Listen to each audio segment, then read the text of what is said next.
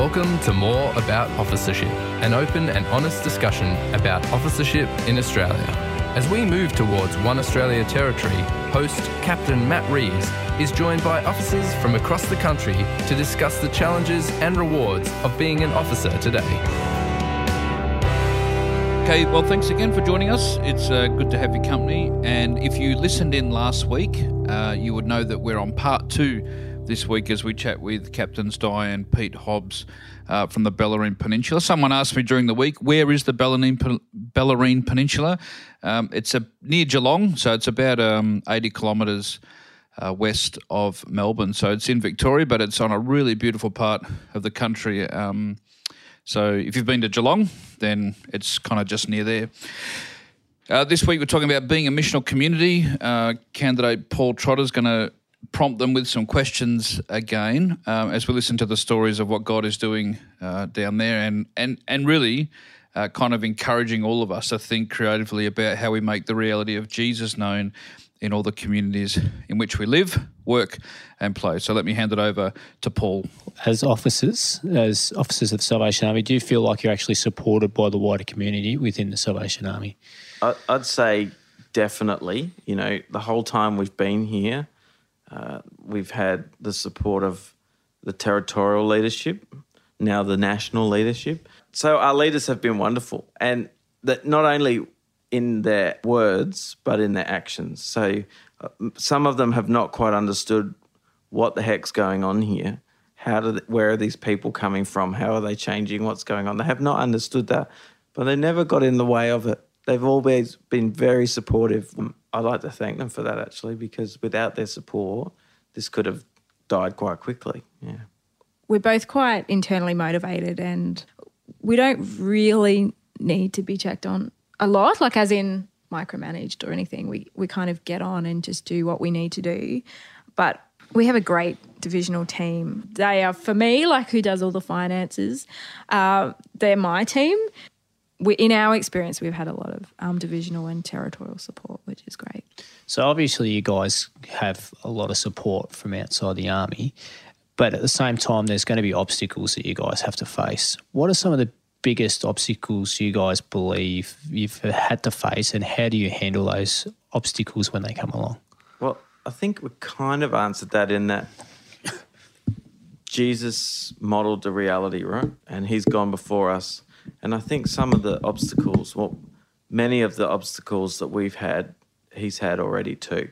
So there's organisational things that have been a challenge, you know, because the, it's a cultural disconnect or it's a movement blocker or there's been stuff that's within the organisation that is is preventing people from getting into the, the movement quickly. For example, um, someone's life is transformed by Jesus, but you can't actually start doing ministry until you're in uniform, for example. Those types of movement blockers we've, we've kind of removed um, and and just journeyed alongside them and mentored them and seen them step into the reality of God.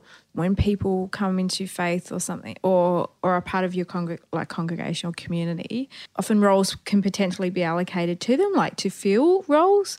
Whereas actually, one of the things mm. that we we don't really have roles to fill. So often we'll have people come to us and say, "Oh, I really want to become a part of what you're doing," and what would you like us to like what would you like me to do what would you like us to do if there's a couple and and often we'll just say, you need to go and pray about it, actually, and come back to us with what you feel God is saying to you. And I think that's a bit of a difference too, isn't it? Mm. Like, of actually, it actually internally motivates someone to one, start praying about it.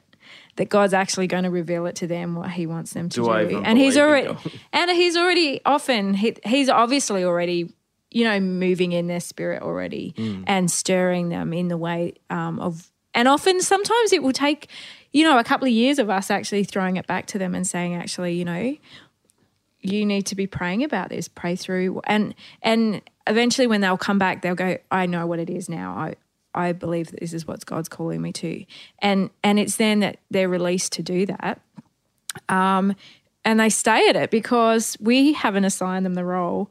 They're internally motivated, and God actually empowers them to complete what they've he's he's asked them to do. So once again, it actually isn't about us. It's about trying to get people to actually tap into what God has called them to do and be. that in itself is a miracle that people then go, oh yeah, I've heard God, uh, or not not like a voice, but they've had a strong sense within inside that I really I really feel it's this. There's a lot of intuition, or I like to say serendipitous moments where they they have a connection with God, they can't explain it, and but they have a strong sense that it is God because it's good. Mm. And that's tested, you know. So we say, well, okay, if this is what you're wanting to do, how's it going to happen? And then we put it back onto them. There's all these people that have never had a relationship with God before, like never prayed, never read the Bible or anything. And so they're actually learning to pray and then respond to to God. And it's tested, like it's not suddenly like, you know, Yeah, so there's a there's a sense that you can't refute that this has happened. You know, like that one lady was talking about how um, I was, you know, we'd built a relationship with this lady only for a few weeks, and she shared some stuff about what was going on in her life, um, a, uh, an issue that was very close to her heart, and she was down at the beach one night, and she was crying out to the universe, is what she said. You know, crying out to the universe for a sign that that there was going to be life, that there was going to be hope for this particular circumstance. And just at that time, she said that all these bait fish jumped out of the water. It was like jump, jump, jump, jump, jump. And in her soul, in her spirit, her words were like, I knew that there was life. And I said to her, Well, do you know what the fish symbolizes? And she's like, No. I'm like, Well, the fish throughout you know the last 2000 years at least has been the symbol of of of Jesus uh, you know a follower of Jesus. Perhaps Jesus is telling you he's with you and there is life. Don't be afraid. And she's like well if that's the case he's been talking to me for two and a half years. And I'm just going it was just that cognitive moment where she went she'd grown up going to Sunday school and stuff and disconnected from religion but she had this strong sense, what, 30 odd years later, that someone was calling her, was talking to her, and, and it was a good thing. It was something that gave her peace. And then when we joined the dots that it was Jesus, it was like, oh, well, he's been chatting for. So it's all a reality. Do you know I mean? It's not like you have to convince them, it's not like you have to teach them the theory and then it becomes a reality they're exp- like what Jesus did. There were signs and wonders, and then he explained to them what was going on. So that's kind of very much what happens. And also, like the other um, parable that was really important to us and probably foundational to like our leadership here is that is the parable of the sower and um, and the seed, and that you know really with Luke ten and like that was the second passage that was really really important to us. That really you know was paramount. That actually the reality of ministry is that is just like the parable of the seed, and um, and to get to get used to that. And actually not afraid that you you know we're all on a journey together. None of us really know the answers. Realistically people are going to come and come and go. Everything is fluid now. And and not and not expect that people are suddenly going to sign up to your to your church or your core and or your community and be there forever but, But I- actually what happens is often they do But I don't like, think they're signing up to an institution. They're not No. signing up to a club. Hmm. They're signing up to a cause, like not C O R P S, C A U S E. They're signing up to the cause because they're seeing something going on and they want to be part of it. Yeah. So it's not an institution they're going, oh, yeah, I want this. It's, come back to it again, it's, it's a reality that they want for their own lives. yeah And I think it's sometimes just to, to remind ourselves that we're actually planting the seed and we've got to allow Jesus to allow that to grow. Yeah. And as you said, sometimes they come and go, but we, as long as we're planting that seed, I think that is Yeah. another thing that also helps. And I think initially in early days, I used to, I, maybe it's a little bit of the shepherd in me too. Like I'd be worried about my, like, where's my little sheep? Like, are they going astray? Like, are they going? Where are they? Like, I'd, you know, and and yes, there's an element of that, but there's also the reality that God's in control, and actually He works in ways that we can't understand, and and and people will come and go. Like there were people, as I said, that have that kind of perhaps potentially dropped off the scene for a little bit, and then a little while later they suddenly came back with these encounters, and and it's you can't contrive every anything. You can't kind of put people on this, as I said, linear pathway either. It's it's kind of messy and not organized, and um, you have to invest, but also believe that God is also invested as well. And at the end of the day, it's not just you, it's not just God, it's also that third person too. So I think for myself, the evangelism style, right, is not having to convince people of Jesus. The way we do it, it's more obviously, it, it's more often than not me paying them out. Like someone would say, I've had this experience. I'm like, you don't believe in that rubbish, do you? And they're like, what? No, seriously, this has happened to me. Like I've had I've had this encounter with God, and I'd just push back, saying, "Really, you really believe? You expect me to believe that today?" And and you go, "Oh, you're a minister of religion. Why are you talking like that?"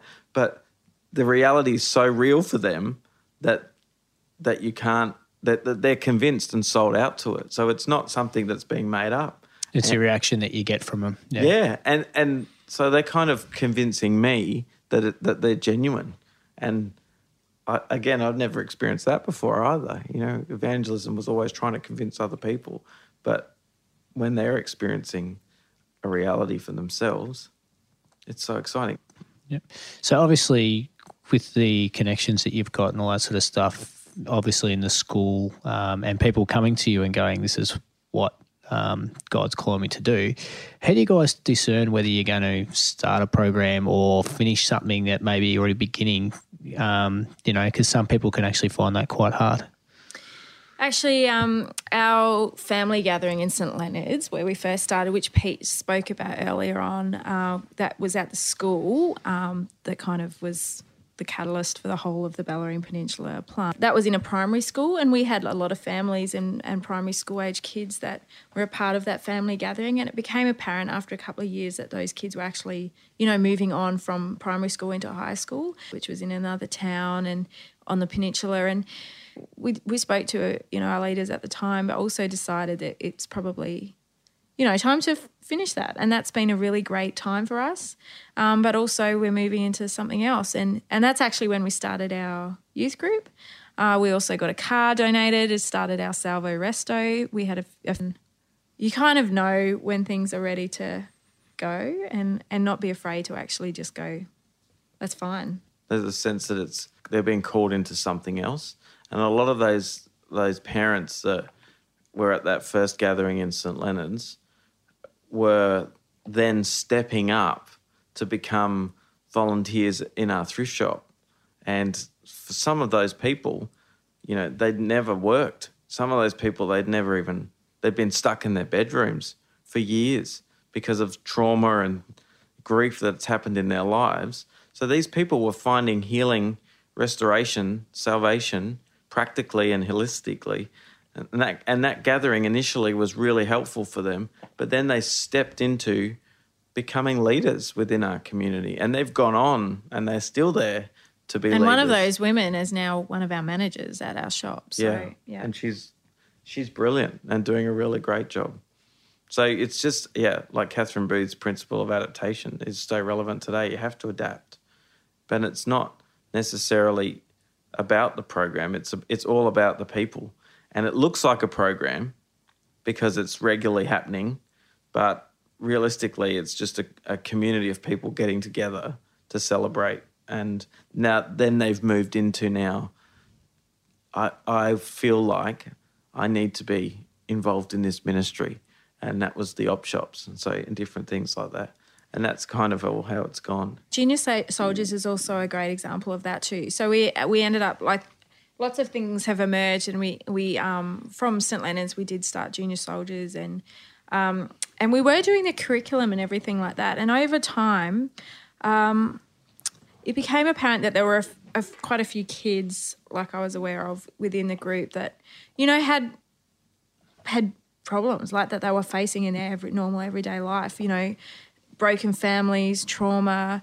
Um, stuff happening at school, all the stuff that they were just really trying to grapple with. And it just happened that I was at the same time reading through some, you know, um, child trauma um, stuff, which was uh, a study from Bruce Perry, who's a renowned child psychologist. But why I say that is um, he re- he wrote this book called. Uh, oh, he's done a lot of clinical studies, but oh, this this one book was um, the boy who was ra- raised as a dog, and it's, it's a book about these clinical um, scenario uh, clinical cases that he oversaw, and um, it unpacks all of these and and with all his, his expertise and everything in this field of child psychology and trauma and um, the the development of the brain and um, what he came to conclude was that what people need to develop and mature is love,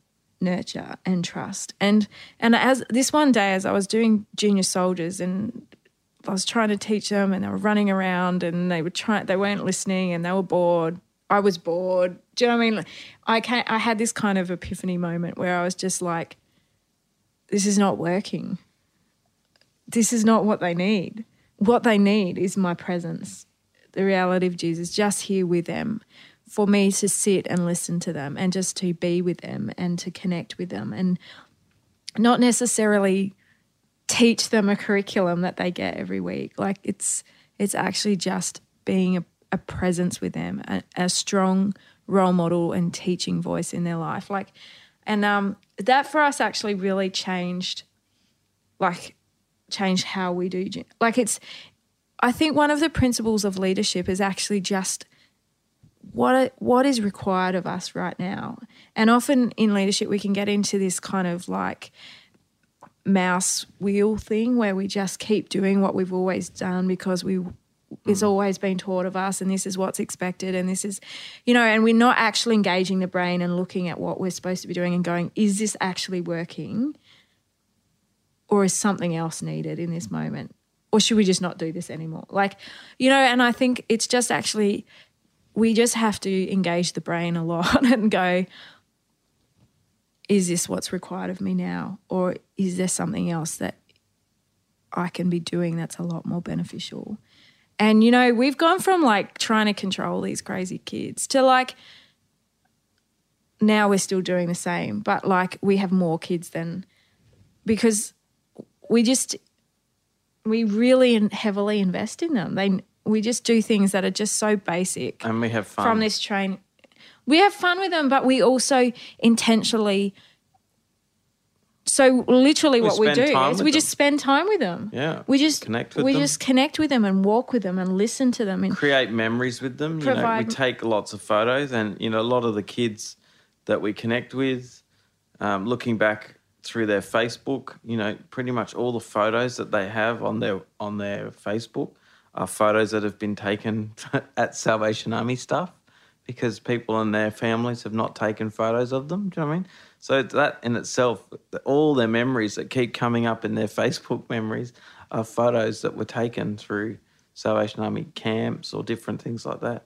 So that's making memories is a big thing, um, and just But proving Jesus- to people that we can be trusted, that Jesus can be trusted, and at the same time, um, them the, the mental health benefits for them of having that safe environment means that they can open up and talk and trust again, and that really is but just not hanging out and having fun, which is also really great. But actually injecting Jesus into their reality. So when we actually stop and we just go for a walk in nature and ground them in nature, um, they then expose themselves like that. Not expose themselves, but like as maybe, in maybe state that pity. yeah.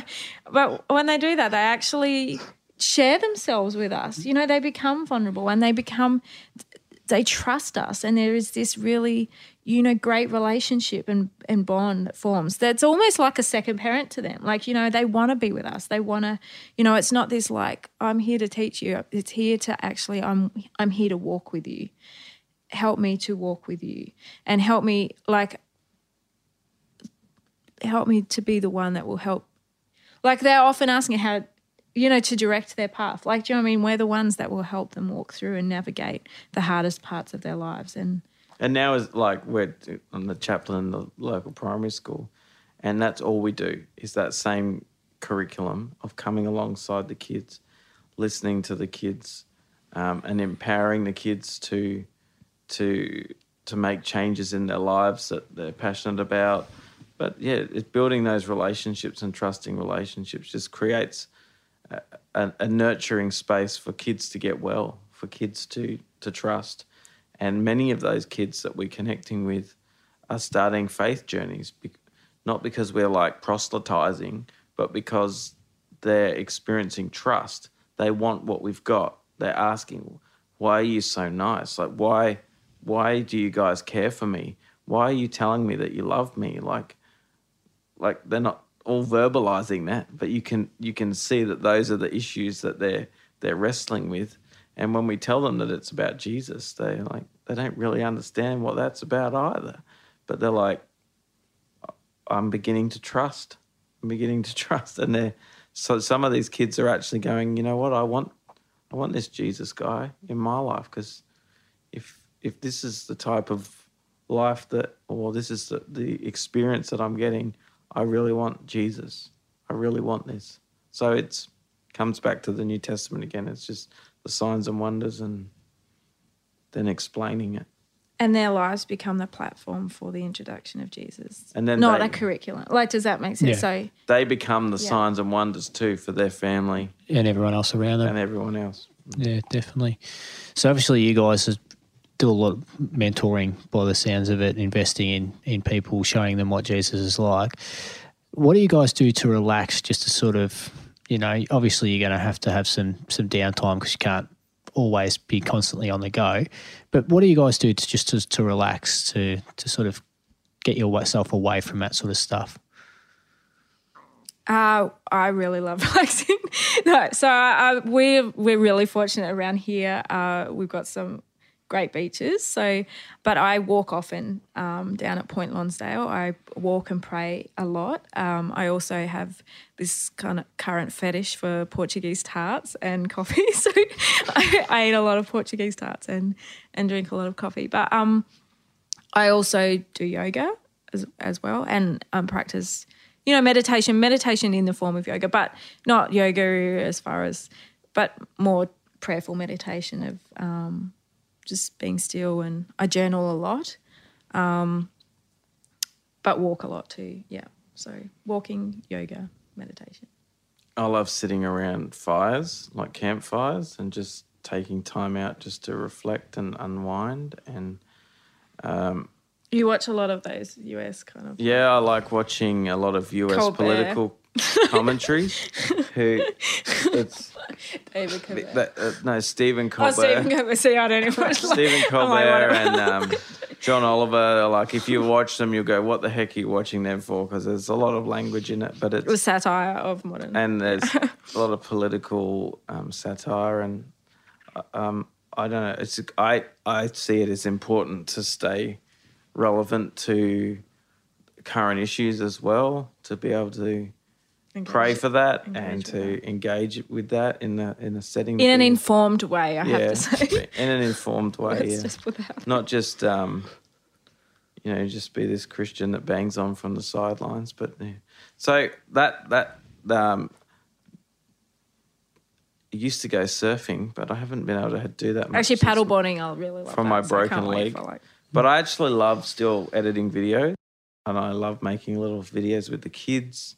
That I love doing that with the kids, and, And I really love traveling the world. So, like, we're going on holiday soon, so he can edit all the videos because we Yeah. take lots of footage while we're away. So, then he can make lots of videos. promo videos for New Zealand. Yeah, we love traveling a lot, actually. So yeah, but lots of I would holiday all the time if I could. We like camping, we don't get to do that enough. I think, yeah, I think more and more the downtime is is just being in nature. yeah, rainforests, water, Mm. paddleboarding, walking by the beach. Yeah. You kind of touched on this um, in your style of relax, but how do you guys keep your relationship with God healthy? Well, I think the relationship um, grows through obedience. So, not so much how much information I know about God, it's more about seeing God at work. So, when I feel like God is calling me to do something and I follow that lead and then God starts to show up, and I start to see like little. Um, I see evidence of Jesus working, and I can't understand what it is, but I start to explore those leads. For me, it's that act of obedience that actually stimulates my faith because it makes me go, God is working right. So it's a constant. It's like a. It is like a fire. So it's a constant little spark that would turn into something. And what I really love is being vulnerable in community around people and being so dependent on people, knowing that God is already there. That energizes me because everything we need for the kingdom to expand is right at our fingertips. Like the resources are in the people, it's in the harvest. So that when when I'm engaging in ministry, that absolutely energizes my faith.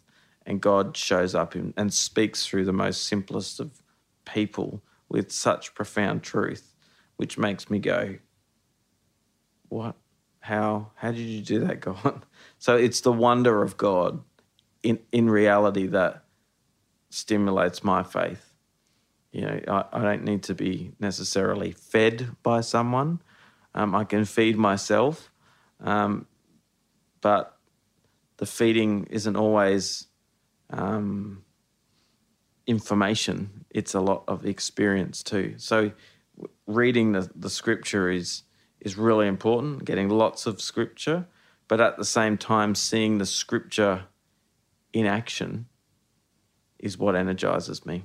So, seeing Jesus at work is what energizes me. Yeah, and I'd say the same for that. But for me, Ditto. Ditto. Good. Ditto. Well done. uh, for me, I, I think also for I mean, uh, to energize me though, like uh, is that yes, and also as I said, like I I really, I think it's easy to to just be busy, and actually it's important that you still have time for God to speak to you and to allow allow yourself and, and time. And for, for me, that means actually I remove myself from community to, you know, to unschedule myself for, you know, a morning to go walking and praying. Um, that for me is really important. To pray and walk is really important because that's really when I start to, because I think a lot, everything gets caught in my brain, and it, it actually ha- helps me to unravel all of that stuff and to really get that processing out and for then to God actually to put things into perspective and then speak into me what he really wants for me in that in that moment if that makes sense. So i find that if if i just keep going and going which you know can sometimes happen where you over you do overschedule overschedule yourself i can become quite in my head where i'll have so many things just going on. Um, that even if I'm even if I pray at home or as I'm going, it's not the same for me as as real long walks and and um, and praying that out. So, yeah. Actually, a thing I've started to do recently is is um, video log. So whenever I'm in the car, I just start, I turn on the camera and just start sharing thoughts that might be going through my mind. So it's instead of journaling it, writing it down, I just video log it and I found that's been uh, helpful for me too to just get stuff out. But I think most of the downtime is getting stuff out. It's it's working.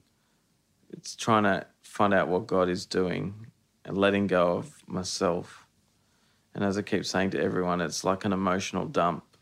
It's an emotional toilet, where and a spiritual toilet. You know, the physical, the body is is the is the reality or the example of of God. And the ugly part of us physically is that we have to get rid of the waste that comes into us. And I think often we we we talk about growing and putting the stuff in, but the important, just as important, is getting the rubbish out. Um, and, and getting the emotional stuff out and the spiritual stuff out, the junk out. And and that's something that I think And a has, healthy way of doing has been it, yeah. neglected in the organization. That's a good thing about the Catholic Church, you know, the whole idea of confession. And and I've I spend off many many hours just sometimes yelling um, screaming, At a paddock, not at people. not at people, no, just, just at God or in a car, you know, yelling and and honestly on the venting, ride-on mower. honestly venting the rubbish that's in my life, like that's holds holding me back, or the the frustrations that I have, or um, the crazy people in my life, like just having it out, like honest conversation, just like David did in some of the Psalms, you know, like just the honest raw emotion. I think just as much as I said, just as much as putting stuff in, you have to get it out, and it's in that getting it out. Gosh, it's just as good as being on the toilet. The relief you get when you've when you've got Did you just actually, ironically, no. No, I didn't miss my foot. But but that and it, but it's really helpful even for little kids to hear that. You know, you need a you need a spiritual toilet. Go get it out, and they're like, "What?" And prayer is Because we don't even talk about it. It's disgusting. We don't talk about that. But getting it out is important. So for me, if it's by a fire or, or at the ranch, I've had a spiritual director as well. So ever since I started, I've always had a spiritual director, and that's merged into a coach. That's merged into, but at any one time, I'll have a like a, a spiritual director, or I have I currently have a like a professional coach. But um, yeah, I I find that really helpful. So to be able to just you know offload onto we've got to someone, go through, challenge some of your ideas, and Yeah, I got a supervisor as well, someone who I was just share to, and I've made sure that our a new um, employee chaplain, he's got a supervisor too, so he can go and vent about the crazy officers, and and uh, he's got a safe place to be able to go and and just get offload the stuff as well. Because trying to teach those practices that that is really really important. It's not just about making things grow; it's about letting things die. And I think I think it's also really important as an officer to say no as well. Learn to mm. say no, not just say yes and actually go. My mental health is really important. Like my balance, my you know, in order for me to actually perform well in my role, I need to eat well. I need to exercise well. I need to sleep well, and I also need to make sure that I just don't work so much that you know other things miss out those things that are really important. Like i i quite quickly like a few years into ministry realized just how important eating well you know sleeping well and um and exercising were. And if those things even you know you start eating rubbish food or you start like working long hours and then eating rubbish food and then not sleeping like it just compacts you know and then you you suffer. So you act, you do have to be quite disciplined. It's good that that's one of the fruit of the spirit. Self discipline is actually it is really important. You know, it's it is really important. So, and as I said, it's great having kids because they often call you to that. So Any, any other questions? Because we've been going for an hour and thirty-seven. minutes. finished. I Hang on, I'll just others. check to see if there are any any others. Is there anything that Uh, yeah, there's one question that I want to just bring up, which is the conflict of vision. So, uh, we mentioned at very question to die. we had this laugh. So actually, um, when we became when we came here, um, Pete kind of had this vision for here, uh, which he kind of mentioned, which was you know the Luke ten kind of model: going into community, growing faith wherever life happened. We kind of had this picture of what it might look like on the Bellarine Peninsula, which was multiple communities of faith scattered throughout um, the Bellarine Peninsula. Um, yeah, growing life wherever, um, yeah, growing faith wherever life happened, and those communities would most probably look very different from each other and not necessarily come together all the time. Um, that's actually eventuated. So, I mean, we tried um, not to bring all our people together all the time, except for a few gatherings, which is probably different um, in our setting than lots of other settings. We don't have one major gathering each week. We have multiple gatherings across the peninsula, and and then we have we bring everybody together um, a couple of times a year to share stories and enroll people. And that's because we trust that God is growing people. God Yeah. is the one that's making people grow and raising people up, and He's proving that. and we keep people in their own environments not necessarily they have to come together but um but in that actually i just want to tap into the vision that um you know that God gave us. He really stirred up a lot of things and changed us a lot in that in that year when we were at college. But He gave Pete one vision and me another.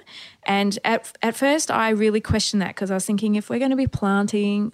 So I never felt that we were going to be planting, except that I kept hearing these, you know, external voices going, "You're going to be planting one day." Like, so I need a lot of confirmation. And then, and Pete had this vision, and um, but I had been given another vision actually that was quite different. And I, I often question why God would give me a different vision. Like, why is it that, you know, if we're really supposed to be doing this, is this the way of God, why wouldn't He be confirming that to me um, by giving me the same vision? And actually, the vision that God gave to me was actually that we were to only work very, very closely with very few children, actually, not even adults, but just very small amount of children no greater than 12 actually in this in this thing. And i was like oh and and it, very early on it was you will have a children's ministry.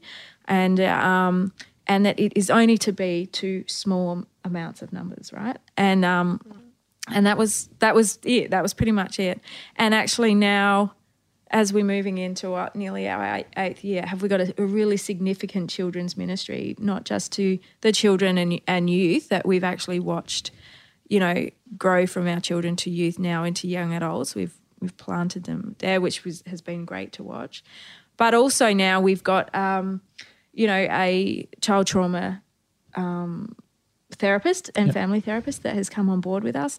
And this actually suddenly is really expanding quite quickly that we're actually trying to keep up with um, this real children family ministry of uh, it's more than 12 but it started off being working with very small amounts of well, people. It's 300 really because we work at the primary. Yeah, like now it's just, but this children's ministry in in um, interconnected with our growing faith wherever life happens re- is really really super interconnected and it's actually out of the growing faith wherever life happens that this um, children's ministry is has really emerged, but they're actually coming together. So. And there's and there's something really just wonderful that's emerging at the moment around around lives that are passionate about working with kids. There's more and more people within our web who are getting this passion to work with kids at a very younger age, like naught to fives, and and and that is weird because we don't know what it is, but God is God is raising up these people to do something. And that's how we work. Mm. People start to get this desire, and we just go with God. We pray through it. Not that we need to, because God's already doing it, but we we asking the questions, we're working out, wrestling it out. And actually, one of the things I find too in ministry is that God can often place you on a path and then give you whiplash. Like, as in, you think you hmm. are on one path, and then suddenly it will take a very big, and and it can it can be like a whiplash. Mm. Like, what the heck is going on? I thought we are heading this way, and now suddenly. Are we meant to be heading that way? It hmm. seems like we're supposed to be heading in a total, we're facing in a different hmm. direction. And so it, I don't know how you could do ministry without prayer, actually, mm. because prayer, as I said, prayer is our warfare. Come lead us, Lord, because uh, you just it's you're just totally dependent on that, and just um, and then and trying all, at all times to discern what God is asking of you in that moment, and then being obedient in responding. Mm you guys, since you guys had two different visions, I would have thought that you probably find that quite hard, either of you, in regards to where you seen that God was saying that you what would be like compared to yeah, Pete. Well, we didn't know. We didn't know what it how it was going to play out. We just were kind of happy that we had these two different visions, and we are just going to wait and see how it was going to work out. Well, I think for Pete, actually, uh, for me, it actually really required a lot of faith in Pete and trust in what Pete had, you know, had received. Like, because I hadn't received that. And I was trying to discern in my head and try and grasp what was in his head when I had something else. So for me, that was hard because I really had to depend on and really trust him and kind of be guided by him. And Um, and he had also, as I said, like as he said, had gone through all of that detox of like detoxifying experience with the you know the Jewishness of Jesus, uh, all of those books that he read on top of his curriculum at college. So he had gone through all of that. That was separate from I did not do any of that stuff, like uh, as far as reading all those books and everything. Um, I was at the same stage on a totally different journey. So For me, it was uh, a lot of those first years was actually just. Re- I, I did find it really difficult because I was like, oh, should we be doing this? Should we like, what about this? Like, it was. I was a little bit. I felt sometimes a little bit cray cray. Like it was a little bit like, oh, should we be more have more people? Like, should we be doing this? Should we? Like, it was just a lot of like, um, is this right? Like, it. But it was trusting him and also trusting the the vision that God had given to him and now I can really see how um, the greater plan for God is being played out, which is which is actually the vision that He's given for me too. So I can see that all coming together. So uh, yeah, so I think the important thing out of that is if you're a couple in ministry, you've got to have faith and trust the other person in regards to their vision, even if you're having doubts, second guesses. Yeah. That you know it is what God has called them to do. And patience. I think Pete mentioned that word before. Is that actually it takes God works slowly too. Like He works quickly, but He's but often God will actually stir and stir and stir and stir and stir and guide you in a direction, and then things will happen. And but it's actually in the stirring and the sitting and the waiting and and walking in the way that you think He's asking you to go. Um, it can be quite a slow process, and then suddenly He will be He will show up, and then you're like, okay, it's like. You know, it's a little bit like um, Well, the the, the uh, Yeah, the Sauer the Resto car was was the a great example of that. We got given this car, and I'm like, God, why have you given us this car? And eight months we sat with it in the shed, just going, what do you want with this God? And just going, I'm just going, we might as well just give this back. I don't know what's going to happen with this. And then one day it was just bam. I had the local newspaper, opened it up, and it had a picture of a classic car show that was coming up in Drysdale. Had the strongest sensation to call the company that was sponsoring it in town. So I called, gave them a call, and they um, and I went over to visit them. And just so happened when I was visiting, the manager wasn't there, and I'm like, oh great. So I went and just spoke to one of the guys on the registers, and he said, oh, you need to go up the road and speak to this car detailer. So I went up the road to speak to this car detailer who, who could possibly help, you know, restore a car. I'm like, I don't know how because he's a car detailer. And I walk into the car detailer and he's like, got his jaw dropped. And I was like, oh, sorry, what's what have I done? have I upset you or something? And he goes, no, no, no, no. What, what do you want? So I told him they're looking for someone to restore a car. He goes, oh, yeah, can you come back tomorrow? So anyway, the next day came and I went back to Auto Pro to see if I could speak to the manager. And I actually did get to speak to the manager, and he's like, "No, I can't help you." So if I'd gone that day, that would have been the end of the story. So I went to Dave, who's at the car detailer, and he's like, "I, I need to tell you something." Ten minutes before you walked in the door yesterday, I was crying out to God and and then you walked in and i'm like oh okay he goes no you don't understand come look at this so he took me to the back of the workshop and on the wall was this picture and it said i'm not the effing salvation army. If you need help go see them.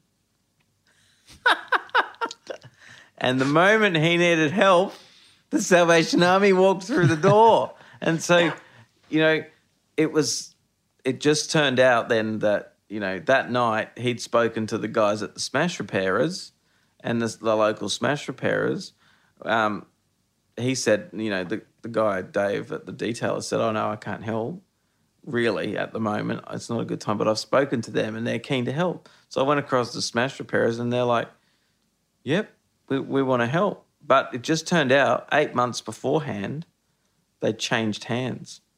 So if I'd gone there eight months beforehand to the smash repairers, it probably wouldn't have happened.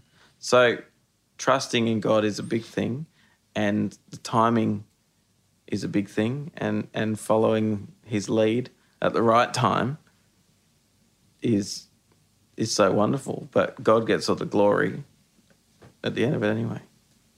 Thanks for uh, sitting down and having a chat in regards to where you guys are with your, faith, with your faith, what you guys have done in regards to building the community and all that sort of stuff. I think the most important thing we can take out of it is one is to love the people that are around you, to show Jesus sort of more, you know, your actions speak louder than your words and people actually reflecting that, but also then having faith and trusting in God in, in regards to what He's going to do. So I think the insight that you guys have brought into your lives that you have and the lives that you live with Jesus and in your community has been fantastic. And we want to thank you for sharing your time with us. Well, there you go. That is the story of being a missional community for the Salvation Army on the Bellarine Peninsula. Some great stories and particularly some good insights uh, and really an encouragement for all of us. So I want to challenge you uh, if you're thinking about officership, thinking about serving, uh, to consider all the creative ways in which God is calling us uh, to activate as the Salvation Army. Uh, like always, hit us up if you've got questions or comments, um, and we look forward to you uh, dialing in next Thursday. Thanks for joining us for more about officership. You can join the conversation at facebook.com forward slash SA Candidates Australia. If you want to explore officership further, please speak to your local Corps officer or candidate secretary. The Salvation Army needs more leaders. Is God asking for more of you?